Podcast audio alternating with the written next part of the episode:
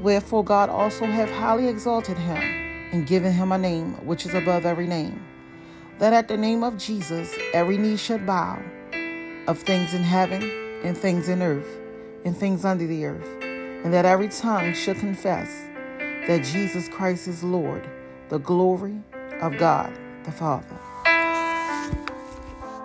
Behold, at the time I will undo all that afflict thee, and I will save her that halteth and gather her that was driven out.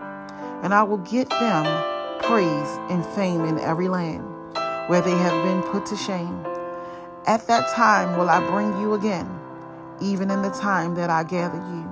For I will make you a name and a praise among all people of the earth when I turn back your captivity before your eyes saith the Lord.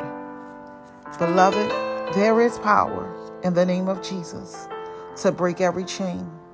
Beloved, God wants to raise you up and make you your name fame. Trust in God. Know that there is power in Him. Call on Him for every need, for He shall supply. God bless you. Elder Q.